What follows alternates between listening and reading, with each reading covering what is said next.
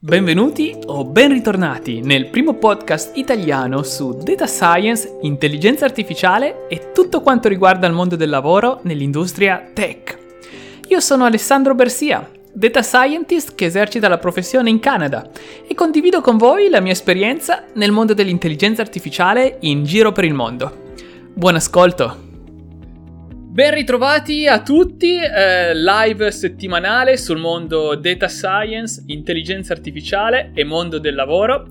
Questa settimana eh, grande novità, il formato live diventa anche un formato podcast. Eh, metteremo tutti i link al podcast che sarà disponibile su tutte le maggiori piattaforme, quindi da iTunes, eh, Spotify, eh, insomma qualsiasi player utilizzate sarà eh, anche disponibile il nostro podcast. Quindi eh, troverete tu, su tensorgen punto it tutti i link sia per partecipare come ospiti sia per rilasciarci le vostre domande che eh, tratteremo nelle live podcast settimanali. Eh, ne ho già selezionate qualcune, quindi eh, grazie per chi ci ha già inviato la domanda direttamente col form su tensorgen punto it. Nel mentre un benvenuto a tutti eh, chi, a chi ci sta ascoltando live eh, su YouTube. Eh, per coloro che vengono ad ascoltarci live, ovviamente il vantaggio è che potete fare domande in diretta e ovviamente potete vedere il mio bel faccino. Um, invece per tutti gli altri che ci seguono sul podcast, benvenuti al primo episodio. Cosa facciamo eh, in questa eh, mezz'ora, quarantacinque minuti assieme? Io seleziono eh, dei commenti, delle domande eh, che ho ricevuto durante la settimana, sia sotto ai video di YouTube, sia tramite i form eh, di tensorgen punto it, e eh, risponderò in diretta dando la, eh, i miei commenti, i miei suggerimenti sul, sulla domanda in specifico. Inoltre prenderò alcune domande dalla chat e risponderò, eh, tempo permettendo, anche a queste. Quindi eh, intanto grazie a tutti quelli che eh, già ci stanno eh, scrivendo in chat, eh, un saluto a tutti. Io inizierò con eh, il primo commento che ho selezionato. Eh, e eh, vi, vi risponderò in, in diretta eh, a, questo, eh, a questo commento di Okido, che scrive: per data science e lavoro, consigli e differenza tra l'intraprendere una carriera imprenditoriale o restare un semplice dipendente, che può ovviamente far carriera e che nel caso del data science percepirebbe a prescindere tanto. Per chi invece è il suo primo impe- impiego in questo campo, lei consiglia di trovare lavoro in una grande azienda o in una più modesta? Può sembrare banale, ma essendo che lei ha viaggiato e lavorato in molti posti, può fare delle differenze meglio di chiunque altro. Grazie. Intanto ti ringrazio per darmi del lei, ma potete tranquillamente darmi del tu. Ehm, quindi il, il tu va benissimo, il lei è... non è necessario in questa sede. Eh, comunque, la, eh, ritornando alla, alla tua domanda, è molto interessante e praticamente sono due, eh, due questioni. La prima è proprio sul, sulla differenza tra una carriera imprenditoriale oppure una carriera da dipendente, sempre restando nel mondo data science. Eh, quindi inizierò a rispondere a questa, mentre poi la seconda è la differenza tra lavorare in una società, eh, una grande società o in una piccola impresa. Allora, la differenza secondo me tra lavoro eh, dipendente e lavoro imprenditoriale nel, nel mondo data science eh, sta molto alle, alle attitudini personali. Allora, preme- facciamo una premessa. Eh, la, l'area di competenze della computer science è probabilmente l'unica, una delle poche vere aree che ti permette di, di essere un imprenditore, nel senso che tu puoi effettivamente creare il tuo, pro, il, il tuo prodotto e, e commercializzarlo. Perché se poi se prendiamo ad esempio eh, chi viene da, dal settore business, e io questa cosa l'ho, l'ho vista molto su di me, perché eh, venendo comunque da un background di eh, mobile app developer, avevo tutti questi, eh, questi studenti business o comunque persone che volevano creare una startup, che venivano da me e dicevano: io ho quest'idea da un milione di dollari, eh, l'unica cosa che, che, che tu potresti, potresti fare è creare la, eh, l'app che, che è basata sulla mia idea. Beh, c'è, pro- c'è un problema. Il problema principale è che l'idea da sola eh, non vale assolutamente nulla. Io vi faccio un esempio, io posso dirti le macchine che volano, è un'idea che indubbiamente rivoluzionerebbe il mondo dei trasporti, però è un'idea non fattibile. Quello che conta, al, al momento ovviamente, quello che conta è l'execution. Quindi eh, quando tu hai delle competenze tecniche eh, sei effettivamente in grado, se non magari da solo, ma comunque in grado di capire cosa è necessario fare per, eh, proprio per rendere realtà un progetto imprenditoriale. Quindi se vieni da competenze della computer science è, è un mondo fantastico, perché davvero ti permette di, di creare quei progetti che hai in testa. Quindi tornando proprio alla domanda vera e propria, eh, l'ostacolo maggiore quando si parla di data science e mondi imprenditoriali è che eh, data science è basato ovviamente sui, sui dati. Ora, più la compagnia è grande di norma, più la compagnia ha dati a disposizione. Ed è questa la ragione per cui l'Italia, sotto un certo punto di vista, ehm, essendo comunque eh, il tessuto imprenditoriale italiano è fatto principalmente da piccole imprese, il novanta per cento sono piccole e medie imprese, e queste, quando un'impresa è in questa categoria, eh, di norma eh, riesce a percepire le, le, le innovazioni tecnologiche con un budget minore, quindi molto spesso è mancata la consapevolezza, almeno in Italia, di, di quella che sono le possibilità offerte dalla, dalla data science e, e così via dicendo. Questo te lo dico perché eh, quando Eh, insomma, quando si, si lavora eh, in, un, in un team piccolo, in, una, in un'azienda piccola, eh, ovviamente la disponibilità di dati eh, potrebbe ri- risentirne. Quindi eh, questa è una parte della, della risposta alla tua domanda. Eh, rimane, rimane fermo il fatto che il mondo imprenditoriale eh, dal punto di vista ingegneristico, dal punto di vista data science, secondo me è eccezionale. Eh, io personalmente sono stato io sono sempre stato a contatto col mondo imprenditoriale, e questo sarà molto più chiaro anche quando rilascerò sia l'episodio sul podcast che l'episodio qua su YouTube sul mio percorso professionale degli ultimi dieci anni. Io sono stato eh, sono stato fondatore di diverse startup che sono sempre che ho sempre portato avanti grazie alle mie competenze, prima di tutto eh, del mondo eh, de- della computer science, e poi ovviamente la competenza eh, in termini business eh, che, che uno comunque matura nel momento che lavora nel settore. Quindi eh, domanda molto molto interessante, perché io personalmente sono molto vicino al, al mondo imprenditoriale, l'ho sempre eh, ritenuto eh, pa- parte di, di quello che faccio, anche se vogliamo dire questo progetto comunque è, è parte proprio di questa, della mia persona, che è sempre connessa col mondo imprenditoriale. Eh, rispondendo alla seconda parte della tua domanda, eh, la differenza tra una grande azienda e una piccola e una più modesta eh, per, un nuovo la- per un nuovo laureato è principalmente che nella grande azienda di norma le procedure di assunzione sono molto incentivate, perché hanno il budget di andare a raggiungere i nuovi laureati eh, proprio quando escono dalla- dall'università. E questa è la ragione per cui le grandi, per esempio I B M, Google, eh, Accenture e, e così dicendo, Vodafone, hanno di norma un, un vantaggio nel raggiungere i talenti, perché hanno il nome, hanno il brand e hanno i fondi per andare a cercare i, i talenti. Mentre eh, c'è un altro, un altro discorso, che molti nuovi laureati vogliono andare a lavorare per una grande azienda per fare curriculum, perché dovete pensarla che almeno dal punto di vista di un selezionatore, quando vede magari un grande nome, quando vede Google, quando vede I B M, sa che queste, cosa fanno queste compagnie, sa che esistono dei eh, livelli minimi di eh, standard all'ingresso, quindi eh, tendenzialmente eh, lo utilizzano come branding questi, questi studenti che vogliono andare a lavorare per le grandi società. Di contro, la grande società di norma eh, ha un delle politiche al suo interno eh, che bisogna saper navigare, eh, poi ovviamente è molto molto meno dinamica, e questo secondo me dipende tantissimo dal, dal tipo di persona che, che sei, eh, Occhido. Eh, questo è davvero importante, capire il tipo di persona che sei eh, e nulla ti vieta di fare un'esperienza in una grande società e vedere come va, senza, cioè non è, ricordatevi sempre che eh, la carriera, il lavoro è un, io lo dico sempre, è una maratona, non uno sprint, quindi uno può, può, può testare, può capire cosa gli piace e può eh, aggiustare eh, il, i propri eh, orizzonti in base a quello che scopre strada facendo. Questa è una domanda interessantissima, ci ho dedicato abbastanza, eh, abbastanza tempo, spero che eh, ho risposto alla tua domanda, perché secondo me moltissimi nuovi laureati eh, si chiedono questo, questo tipo di domanda: meglio una startup o meglio una, una grande azienda?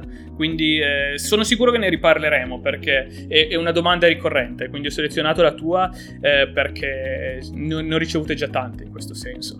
Bene, fatemi eh, do, ehm, dare un'occhiata alla chat eh, molto velocemente eh, per rispondere a qualche domanda in diretta. Federico eh, chiede: quali sono secondo te i migliori paesi, città per rapporto stipendio costo della vita per il settore data science? Federico, eh, non risponderò a questa domanda per una ragione molto semplice. Eh, lunedì o martedì eh, sarà pubblicato sul canale YouTube Extreme Generation I T, questo canale, il eh, video in cui commento eh, oltre trenta diversi paesi, sia europei, sia nordamericani, sia asiatici, eh, con la, lo stipendio medio per un software developer, e do la mia esperienza personale nei paesi in cui ho vissuto. Quindi stay tuned sul, sul canale, perché questo sarà sia un episodio del podcast sia un, un episodio del canale. Eh, non ti rispondo adesso perché sarebbe un duplicato di quello che vedrai in, in meno di quarantotto ore, quindi perdonami se, se rimando la risposta a quarantotto ore. Um, Andiamo avanti con... Ci sono molte domande in chat, io però questo, a questa live ho selezionato un sacco di commenti, quindi eh, fatemi prendere qualche commento eh, in più e poi torno sulla chat. Ok, Jack eh, fa una domanda interessantissima che riguarda la differenza tra eh, business intelligence e data science. Quindi fatemi leggere la sua domanda. Eh, ciao Alessandro, al momento sono al primo anno della magistrale in Business Informatics. Uno degli sbocchi naturali di questa laurea è il Business Intelligence Analyst. Potresti spiegare in breve quali sono le differenze tra questa professione e quella del Data Scientist? Inoltre, partendo dalla posizione del Business Intelligence Analyst, è possibile diventare Data Scientist? Se sì, quali lacune bisognerebbe colmare? Grazie in anticipo e scusa le ripetizioni. Credo che questa domanda eh, mi è stata posta almeno una, una ventina di volte in eh, diversi formati, quindi eh, cerco adesso di rispondere per fare un po' di chiarezza.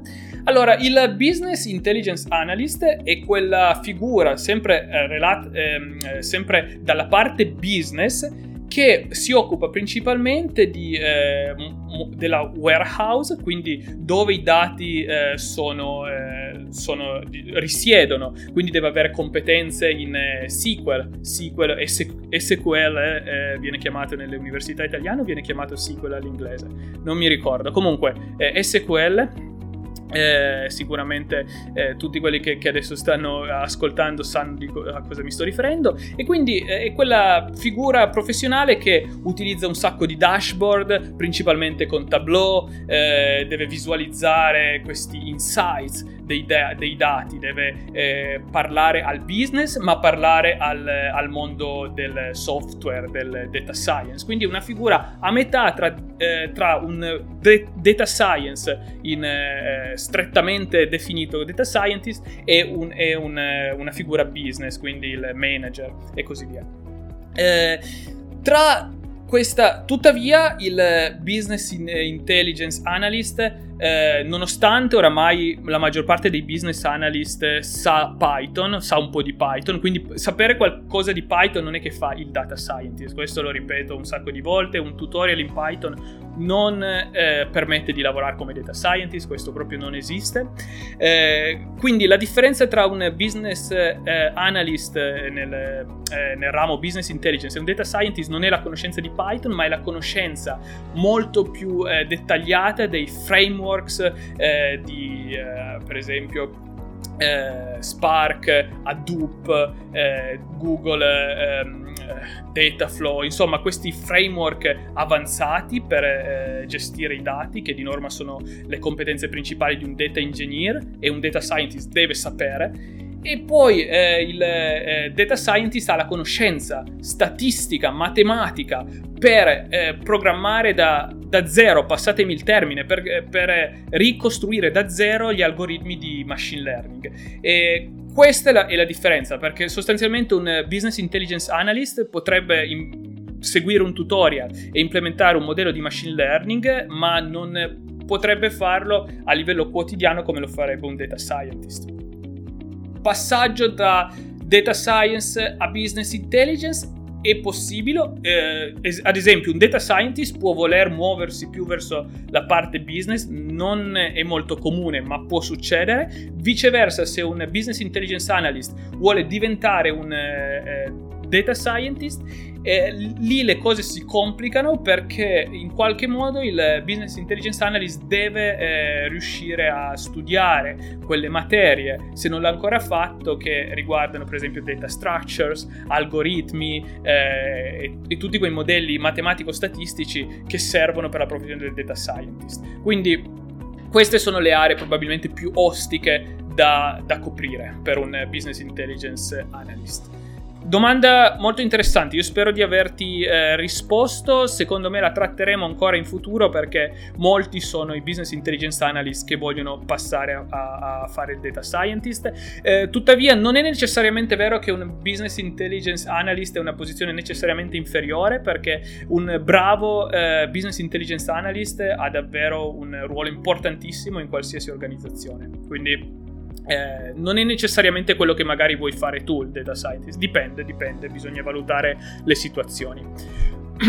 Abbiamo tantissime domande in, in chat, eh, per coloro a cui non riuscirò a, a rispondere in chat, ricordati che c'è anche il form su, eh, su Tensorgen, in cui puoi inviare una domanda che verrà selezionata eventualmente per le prossime, eh, per le prossime lives e podcast, perché ce ne sono davvero tante. Eh, quindi vediamo quali altre domande eh, po- possiamo trattare. Eh, Ok, Andrea chiede: hai mai creato, mantieni qualche side project che ti fa guadagnare? Eh, sì, io sono, ehm, ne ho diversi all'attivo, ne ho, ne ho davvero diversi. Eh, sono, ehm, sto avviando diversi eh, progetti nel mondo finance, quindi che si basano anche su machine learning. Eh, è possibile che prima o dopo ne vedrete qualcuno di questi. Eh, ho sempre all'attivo diversi progetti nel mondo mobile app, eh, quindi sì, il mio problema principale adesso non è quello di avere progetti all'attivo, ma che ne ho, ne ho troppi. Eh. Purtroppo il, il mio tempo è, è un qualcosa di, di veramente, veramente scarso ora come ora, quindi, quindi sì, ne ho molti e con, eh, ed è una cosa che, come ho detto all'inizio live, il mondo in, imprenditoriale per me è È davvero, è davvero importante, quindi eh, sicuramente sentirete ancora parlare di, di alcuni dei progetti a cui lavoro. Eh, vediamo, eh, ci sono un sacco di domande ancora. Gabriele eh, chiede: secondo te il data science, data scientist immagino, per quanti anni rimarrà popolare e richiesto come oggi? Alcuni dicono che in circa dieci anni calerà notevolmente la domanda. Eh, que- Gabriele, quello che tu dici è, è una misinterpretazione di quello che è un altro trend, ossia stanno, eh, è difficile, sta diventando più difficile oggi come oggi riconoscere eh, i data scientist con le skills richieste. Il motivo è che le, la professione del data scientist è ancora nuova, quindi dalle, dalla parte delle aziende c'è poca consapevolezza in quello che effettivamente un data scientist deve fare, e io ho visto dei casi di, eh, di interview davvero indecenti, che magari pensavano di prendere un data scientist che fosse anche software engineer, data engineer, ehm, business analyst e data scientist assieme, perché non avevano bene capito che un data science comunque deve avere uh, un, una sorta di boundaries, confine rispetto alle, al, ai suoi incarichi, non può essere responsabile al cento per cento di qualsiasi eh, settore dell'azienda, eh, e quindi è, è difficile, e sono usciti tutti questi corsi, questi, queste sorte di tutorial, questi, questa educazione online che alcune volte è valida, alcune volte è meno valida, poi bisogna integrarla con quello che è il background della, eh, della persona. Uh, quindi è molt- sta diventando più difficile far capire quando un data sci- a-, a recruiters, far capire quando un data scientist è davvero qualificato, e di conseguenza si crea del, del rumore, nel, chiamiamolo così, del rumore in questo, nel, nel riconoscere i talenti. Ora, cosa succederà nell'arco di dieci anni?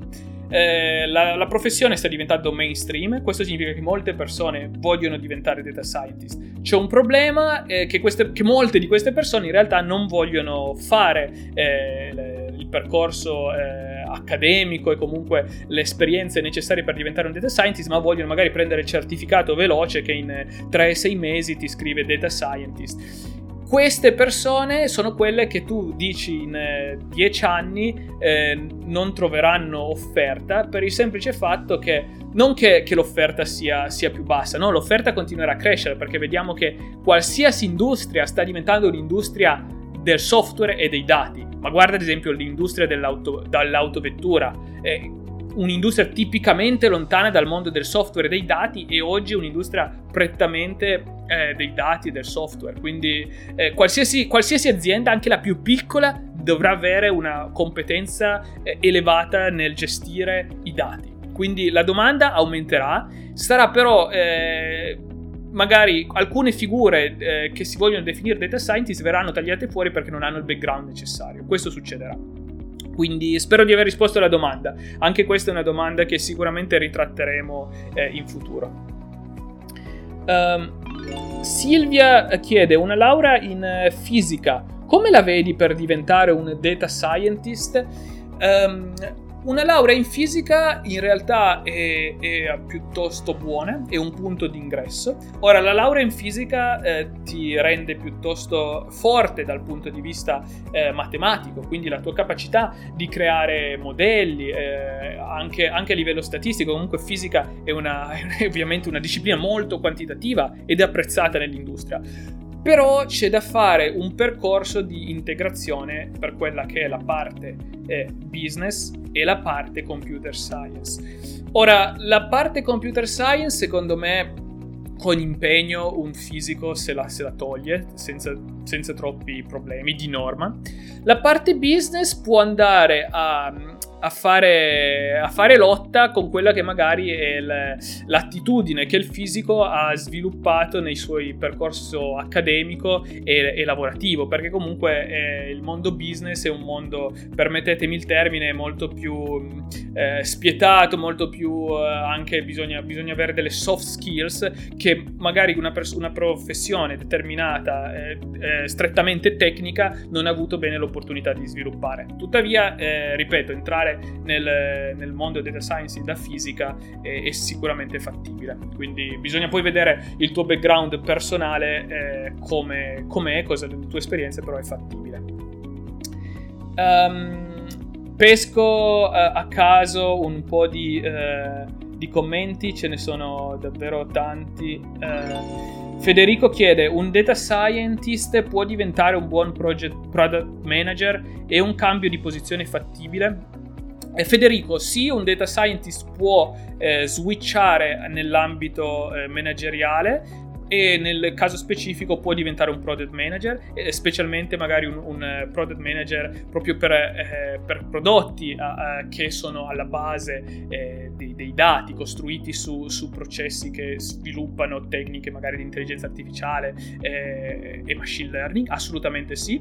Io ho visto data scientist switchare anche nella parte del project management. Eh, comunque il data scientist è un lavoro eh, molto duro a livello di... Eh, c- ci sono tanti burnout nel, nel mondo eh, data scientist, co- così come nel mondo software developer, perché comunque è un lavoro che richiede una concentrazione altissima e, mo- e-, e molte ore eh, a comunicare con la macchina, quindi il livello eh, le- di burnout e altri. Alcune volte un data scientist può voler, può voler magari passare in una posizione più manageriale proprio per, per cambiare un po' le, la, la sua routine lavorativa.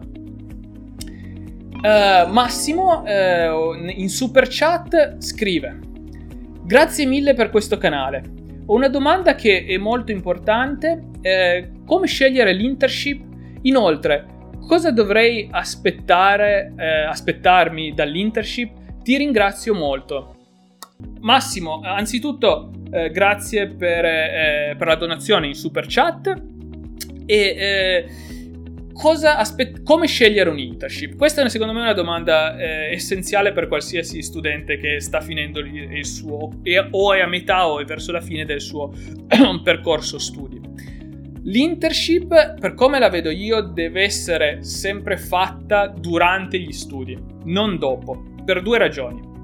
Primo, perché la differenza in termini di skills tra una posizione junior e, una, e un intern, quindi uno stagista, è nulla. E questo, almeno, io l'ho, l'ho sempre visto anche quando ho fatto dei colloqui a, sia a persone entry level che sia a stagisti. In realtà l'azienda, quando, quando sta considerando queste figure, sa benissimo che il livello di skills per ambedue è uguale. Quindi eh, il motivo per cui lo devi fare durante gli studi è che, primo, non hai l'ansia del, del pensare ah ma qua mi assumeranno dopo oppure no, oppure eh, ah devo guadagnare e non mi stanno pagando abbastanza. E secondo, così quando hai finito gli studi hai più leverage nel trovarti un, una posizione lavorativa, proprio perché l'internship l'hai già fatta. E l'internship è una, un'occasione per, eh, per, per lo studente di eh, testare un'industria, di eh, vedere se gli piace una determinata posizione lavorativa, e, però può essere abusata dalle, dalle compagnie che eh, sostanzialmente per loro è un modo gratis di fare il training per, un, eh, per una nuova assunzione, e questo secondo me non dovrebbe succedere se lo, se lo studente si è già laureato o comunque se ha finito il ciclo studi, perché non, eh, non dovrebbe essere un modo per eh, formare il personale gratis. Eh, l'azienda dovrebbe comunque, se, se assume qualcuno, formare questa persona. Eh, c'è, c'è ovviamente un periodo di eh, rodaggio. Proprio qualsiasi persona, anche senior, quando entra in un'azienda c'ha comunque un tre quattro mesi che, che deve capire i processi di quel tipo di azienda, di quel tipo di compagnia. Cioè, se, che tu entri a Google domani o che tu entri nell'azienda di dieci dipendenti domani, comunque c'hai un, un periodo di rodaggio. Eh, questo è fondamentale. Qua la, vedo che eh, per, per tutti quelli che mi stanno seguendo in chat adesso si, si, eh, eh, la, la, la luce sta calando. Eh, tra l'altro oggi primo giorno di, di sole eh, qua a Toronto, eh, giornata molto molto bella, però ancora freddissima, quindi meno uno due gradi. Eh, insomma, l'inverno canadese non finisce mai. Um, fatemi prendere la prossima doma- la, il prossimo commento che ho selezionato. Ovviamente grazie Massimo per eh, la donazione in super chat, spero di aver risposto alla, alla tua domanda. uh, ok, prossimo commento. Ah, questo di Ale è un evergreen e l'ho selezionato per, per questa ragione, perché continuano ad arrivare questa, questo tipo di domande e, e secondo me non, siamo ancora ai, ai primi episodi del, della live, del podcast, quindi vale la pena magari ripeterli eh, per far capire a tutti eh, qual è il mio punto di vista al riguardo. Come sceglieresti tra ingegneria informatica o informatica per intraprendere una carriera come data scientist? Ci sono argomenti fondamentali che vengono affrontati da un corso piuttosto che un altro? Consigli di intraprendere una magistrale in data scientist? Eh, in quale tri- quindi quale triennale tra ingegneria informatica eh, e informatica darebbe basi migliori? Avrei bisogno di un po' di chiarezza perché sono estremamente indeciso riguardo a questa scelta. Ok, Ale, e tutti quelli che, che chiederanno ancora questa, questa domanda. Se vuoi diventare un data scientist, tra ingegneria informatica ed informatica pura non è quella la discriminante per la professione, cioè non è, non è quello che ti rende un data scientist oppure no. Quello che devi vedere è il programma studi di quei due eh, corsi di laurea e vedere quello che ti attira di più. Non, nessuna di queste due scelte ti, preclude, ti precluderà l'accesso alla professione del data scientist. Su quello puoi stare tranquillo. Quello che ti, ti permetterà effettivamente di diventare un data scientist oppure no è la qualità dei progetti su cui lavori durante il tuo percorso studi, le esperienze lavorative durante il tuo percorso studi, le attitudini personali durante il tuo percorso studi ed ovviamente le scelte eh, magari su un determinato tipo di specializzazione, per esempio Natural Language Processing eh, invece che qualcos'altro, che magari saranno dettati dal, dalla domanda in quel momento in cui tu, tu vorrai applicarti a qualche, non so, qualche specifica Eh, sviluppo di, di queste tecniche. Quindi quello fa la differenza, non tra ingegneria informatica o informatica. Eh, e poi eh, Ale chiede ancora eh, consigli di intraprendere una magistrale in data science. Eh, beh, prima vedi la triennale, vedi cosa ti è piaciuto fare, cerca di capire i tuoi obiettivi e poi dopo si parla di magistrale, perché eh, ovviamente eh, dipende. Eh, vediamo Eh, la chat un eh, momento. eh, Massimiliano chiede: potrebbe essere utile una laurea in bioinformatica per sfociare nel lavoro dei data scientist? Eh, dipende, questa è una domanda molto specifica, cioè se tu vuoi eh, lavorare principalmente e quasi esclusivamente in bio, eh, bioinformatica, eh, beh, a quel punto vale la pena specializzarsi in, in quell'area, altrimenti eh, si, si può.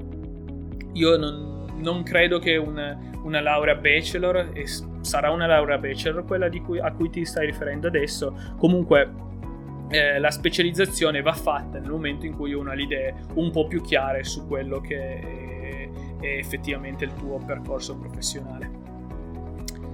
Uh, ok, uh, continuiamo con i, i commenti. Uh, ah, que- qua ne ho selezionato uno che eh, non, eh, non è necessariamente legato al mondo data science, eh, ma credo sia interessante perché parla della rivoluzione del cinque G.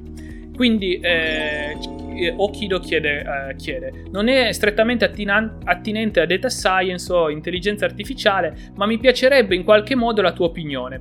Cosa ne pensi del cinque G e del polverone che ha sollevato? Sono vere le storie sui gravi danni alla salute? Se non riesci a fare un video potresti magari spendere due parole nella prossima live. Eh, effettivamente non ho un video in programma su questo argomento, però credo sia interessante eh, spendere due parole, più che altro anche dal punto eh, statistico, di capire quando una cosa ti dice che fa male, ma effettivamente cosa vuol dire che questa cosa fa male. Allora, il fatto è che stiamo utilizzando tecnologie wireless da relativamente parlando pochissimi anni, e per fare uno studio sui, sui, sulle reali, eh, sui reali pericoli alla salute occorrono diversi anni, studi Eh, fatti, fatti bene su, che escludono eh, un certo tipo di eh, per esempio di eh, beh, diciamo per esempio se andiamo a, fa- a prendere un campione di che ne so eh, eh, di persone che utilizzano il, il telefono e vedere se c'è una correlazione col, col tumore al cervello, bisogna anche essere sicuri che, che queste persone Eh, siano comunque eh, un campione rappresentativo, eccetera. Allora, questi studi fino ad ora sono stati fatti e non esiste una correlazione eh, certa tra wireless e tumori, quindi per il momento non esistono prove eh, scientifiche che proprio dicano tu non usare il, il wireless, il telefono, perché aumenti il rischio di, di tumori. Tuttavia, tuttavia non esiste neanche la, la prova contraria, perché come ho detto sono tecnologie relativamente nuove ed è ovvio che ogni giorno di più siamo sommersi da eh, onde eh, elettromagnetiche con tutti i dispositivi che abbiamo attorno. Io non credo che i, i costi di questo tipo di tecnologie superano i benefici, cioè bisogna anche comunque mettersi, eh, ricordarsi che anche le, le macchine che usiamo tutti i giorni, qualsiasi tecnologia produttiva tendenzialmente ha un'esternalità negativa, cioè tu comunque stai inquinando praticamente per il solo fatto di esistere, però eh, Eh, insomma esiste un trade-off in cui questo tipo di tecnologie li puoi, le puoi utilizzare se, superando i costi del, negativi del, eh, per la salute anche. Eh, per quanto invece riguarda il cinque G come tecnologia, eh, forse quello che le persone eh, non sempre hanno chiaro è che il cinque G eh, servirà soprattutto per l'Internet of Things. Quindi il vantaggio principi- principale del cinque G sarà che principalmente consuma poca batteria, bassa latenza e permetterà di avere tutti questi veicoli, quindi immaginati Internet of Things, veicoli connessi, Eh, molto più efficacemente connessi alla rete. Se questo solleverà un pericolo alla salute lo sapremo soltanto eh, col tempo, e io dico sempre usate il, il buon senso, eh, non eh, circondatevi da, di, di device inutili quando dormite per esempio, però eh, è ovvio che, che siamo esposti tutti a questo tipo di, eh, di onde elettromagnetiche. Um, Francesco, eh, eh, piccolo contributo per dirti che i tuoi video mi stanno aiutando molto ad orientarmi in questo settore. Eh, grazie mille Francesco, e, effetti- e lo, lo scopo di, di tutto questo progetto che sto portando avanti, quindi eh, mi, mi fa molto piacere eh, che apprezzate, e eh, vedete che settimana dopo settimana eh, il, il progetto si ingrandisce, la community è eccezionale dietro eh, la, cioè sono molto molto orgoglioso della community, del tipo di domande che ricevo, eh, sempre molto intelligenti. Ripeto, su YouTube è, è, un, è una cosa più unica che rara. Io su YouTube ci sono da, da tanti tanti anni, eh, quindi eh, so, so come queste cose effettivamente funzionano. Eh, vediamo di prendere ancora qualche domanda prima di, eh, di avviarci alla chiusura. Eh, ripeto, tutto questo, questo sarà anche in formato podcast, quindi eh, per tutti quelli che eh, no, non sono riusciti a essere in live, la live è di norma di domenica, domenica tardo pomeriggio, ora italiana, e se sei iscritto al canale YouTube puoi eh, interagire e ad avere le, le notifiche quando la live è effettivamente in onda. Ok, Giuseppe chiede: sono laureato alla triennale in informatica e lavoro da poco in ambito intelligenza artificiale e machine learning. Eh, purtroppo non posso continuare con la magistrale. L'esperienza sul lavoro potrebbe colmare questa eh, lacuna? Giuseppe, l'esperienza eh, sul lavoro con, dopo avere un bachelor eh, già nel, nel settore sicuramente può colmare questa lacuna. Poi io ti ricordo che per esempio eh, il discorso magistrale specialistica è un discorso molto più sentito ad esempio in Europa rispetto al, eh, al Nord America, però ti parlo come media. Io per esempio vivo in Nord America, ma di eh, specialistiche ne ho due, però a livello medio molte persone in Nord, in Nord America tendono a, eh, a fermarsi dopo il bachelor, lavorare per diversi anni e poi eventualmente valutare un master oppure un eh, master in business administration. Quindi, ehm, quindi certo, puoi tranquillamente lavorare col bachelor, eh, fare esperienza. La domanda piuttosto è per te, cioè tu eh, in base ai tuoi obiettivi, Eh, cosa vedi eh, più, eh, più giusto per te? Cioè vuoi eh, rinunciare a quella parte accademica che magari eh, in dieci quindici anni ti permetterà di fare un certo tipo di cose anche nel mondo della ricerca, oppure, oppure pensi che il mondo del lavoro ti, ti darà eh, più velocemente quelle qualifiche che ti servono? E questo secondo me dipende molto da te, Giuseppe. Eh, cioè si può parlare ulteriormente dei tuoi obiettivi personali, però è davvero una eh, sono, sono due cose diverse. Non, eh, non è che uno può dire prendo la, la specialistica eh, invece di eh, cioè sono, sono proprio due cose diverse, eh, due obiettivi diversi. eh, dipende, dipende da te. Quindi eh, fammi sapere se, se ti ho dato una risposta eh, più, più o meno accettabile. C- ci sarebbe molto da discutere, però io, non conoscendo il tuo caso specifico, mi è difficile eh, dirti di, di più. Uh, allora, eh, prendiamo ancora qualche domanda nel, nella chat. Pierre eh, chiede: eh, Alessandro, ti ripropongo la stessa domanda del post. Eh, mi piacerebbe capire con esattezza quali figure professionali si avvalgono di algoritmi di intelligenza artificiale. Voglio dire, oltre al data scientist per l'economia, penso che esistano altre applicazioni di intelligenza artificiale come sviluppo software specifici che richiedono appositi algoritmi di machine learning. Quindi, oltre a differenze di queste figure, mi puoi consigliare il percorso per diventare una di loro? Pier, io mi ricordo effettivamente la tua domanda, è interessante, non pensavo a dire la verità di, di averla addirittura selezionata già per questa live. Eh, parliamone velocemente. Eh, beh, quando io dico che il eh, mondo business utilizza eh, machine learning, intelligenza artificiale, in, in realtà mondo business allora significa eh, semplicemente quell'aspetto del business che poi andrà a... a a creare i prodotti per metterli sul mercato, ma di fatto eh, qualsiasi cosa tu fai nell'ambito intelligenza artificiale non necessariamente stai lavorando eh, nel business inteso come business business, che può essere solo, non lo so, eh, eh, creare un, una, un algoritmo di machine learning per ottimizzare, eh, per massimizzare i profitti e minimizzare i costi. Quello sarebbe solo business. In realtà io, per esempio, ho lavorato in diverse industrie, sono sempre stato a contatto col business, ma ho lavorato nelle telecomunicazioni, nella telematica, quindi veicoli connessi, eh, nel eh, Natural Language Processing, e, e ovviamente si è sempre a contatto con il business. Quindi quando tu mi dici quali altre figure ci sono là fuori,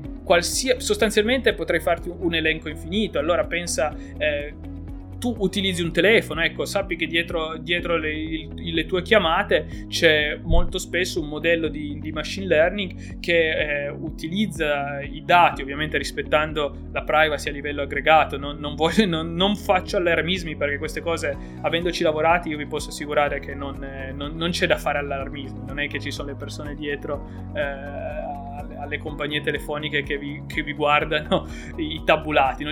Sono tutti a livello aggregati, però a livello aggregato si massimizza la tua esperienza eh, di consumatore, quindi eh, avrai delle offerte più eh, cucite sul, sul tuo utilizzo e così via. Nel mondo, per esempio, eh, non lo so, pensa ai veicoli connessi, ecco, eh, manutenzione predittiva, quindi capire quando la, eh, prima che la tua macchina si rompa eh, quali, eh, quali operazioni possiamo fare per aiutarti, eh, è, un, è un sacco di, di cose in questo settore. Poi, ad esempio, ma vogliamo anche parlare, non lo so, di, di, di qualsiasi software, eh, utilizziamo, puoi utilizzare i dati per capire dove il dove ci sono magari da fare delle operazioni di ottimizzazioni e così via. Quindi eh, sono proprio qualsi, qualsiasi campo sostanzialmente ti permette di utilizzare l'intelligenza artificiale. E quindi, per dirti eh, che, pro, che percorso eh, di formazione dovresti seguire, ritorniamo sempre, sempre eh, lì, devi prima crearti le basi e poi da, con le basi puoi specializzarti nell'area che ti interessa di più. Se per esempio vuoi specializzarti in Natural Language Processing, lo, lo potrai fare dopo che hai ottenuto le basi eh, a livello matematico, statistico, eccetera. Quindi eh, si, si ritorna sempre eh, lì. Um, vediamo ancora se c'era un ulteriore commento. Io credo di aver, per questa eh, live, risposto a tutti i commenti eh, che avevo selezionato. Nella chat ne sono arrivati da, davvero moltissimi. Vediamo se ne riesco a prendere ancora un altro eh, al volo. eh, Francesco mi chiedeva quali studi hai conseguito. Io ho una eh, laurea specialistica in computer science e una laurea specialistica in eh, business intelligence, quindi eh, ho eh, ambedue i, eh, sia il, bi- il mondo business che il mondo computer science. Uh, e infine uh, vediamo l'ultima domanda prima di, di chiudere, che seleziono. E, um, ci sono dei settori in cui consigli di specializzarsi? Personalmente credo che eh, in, in termini di, di settori conta molto di più la passione personale che semplicemente il settore. Però, se poi vogliamo dire settori in crescita, secondo me la cyber security utilizzerà sempre più eh, modelli di intelligenza artificiale e machine learning, eh, il mondo dei trasporti, eh, quindi eh, telematica e veicoli connessi, sta crescendo tantissimo, e un evergreen eh, è il natural language processing, perché vedi che tutti le, si, si cercherà sempre di, di più di ottimizzare il rapporto eh, uomo-macchina tramite un linguaggio naturale. Quindi, secondo me, su due piedi, questi sono tre eh, filoni eh, dell'industria che sono, almeno a mio modesto avviso, colpi abbastanza sicuri. Ragazzi, ehm, Mi è, mi, mi è fatto molto piacere avervi con me per, per questi eh, quarantacinque minuti. Eh, io vi ricordo che la prossima live sarà di nuovo di domenica. Potete lasciarmi i vostri commenti, eh, le vostre domande o direttamente sotto a questo video, oppure utilizzate ancora meglio il form per il podcast e la live su tensorgen punto it. Eh, davvero la community sta crescendo tantissimo, eh, mi fa molto molto piacere, e quindi eh, grazie a tutti per avermi fatto compagnia per, eh, per, questa, eh, per questi quarantacinque minuti, e noi ci vediamo al, al prossimo video. Non perdetevi la prossima settimana la programmazione sul canale YouTube e sul podcast. Un saluto ragazzi, alla prossima, buona domenica, ciao ciao!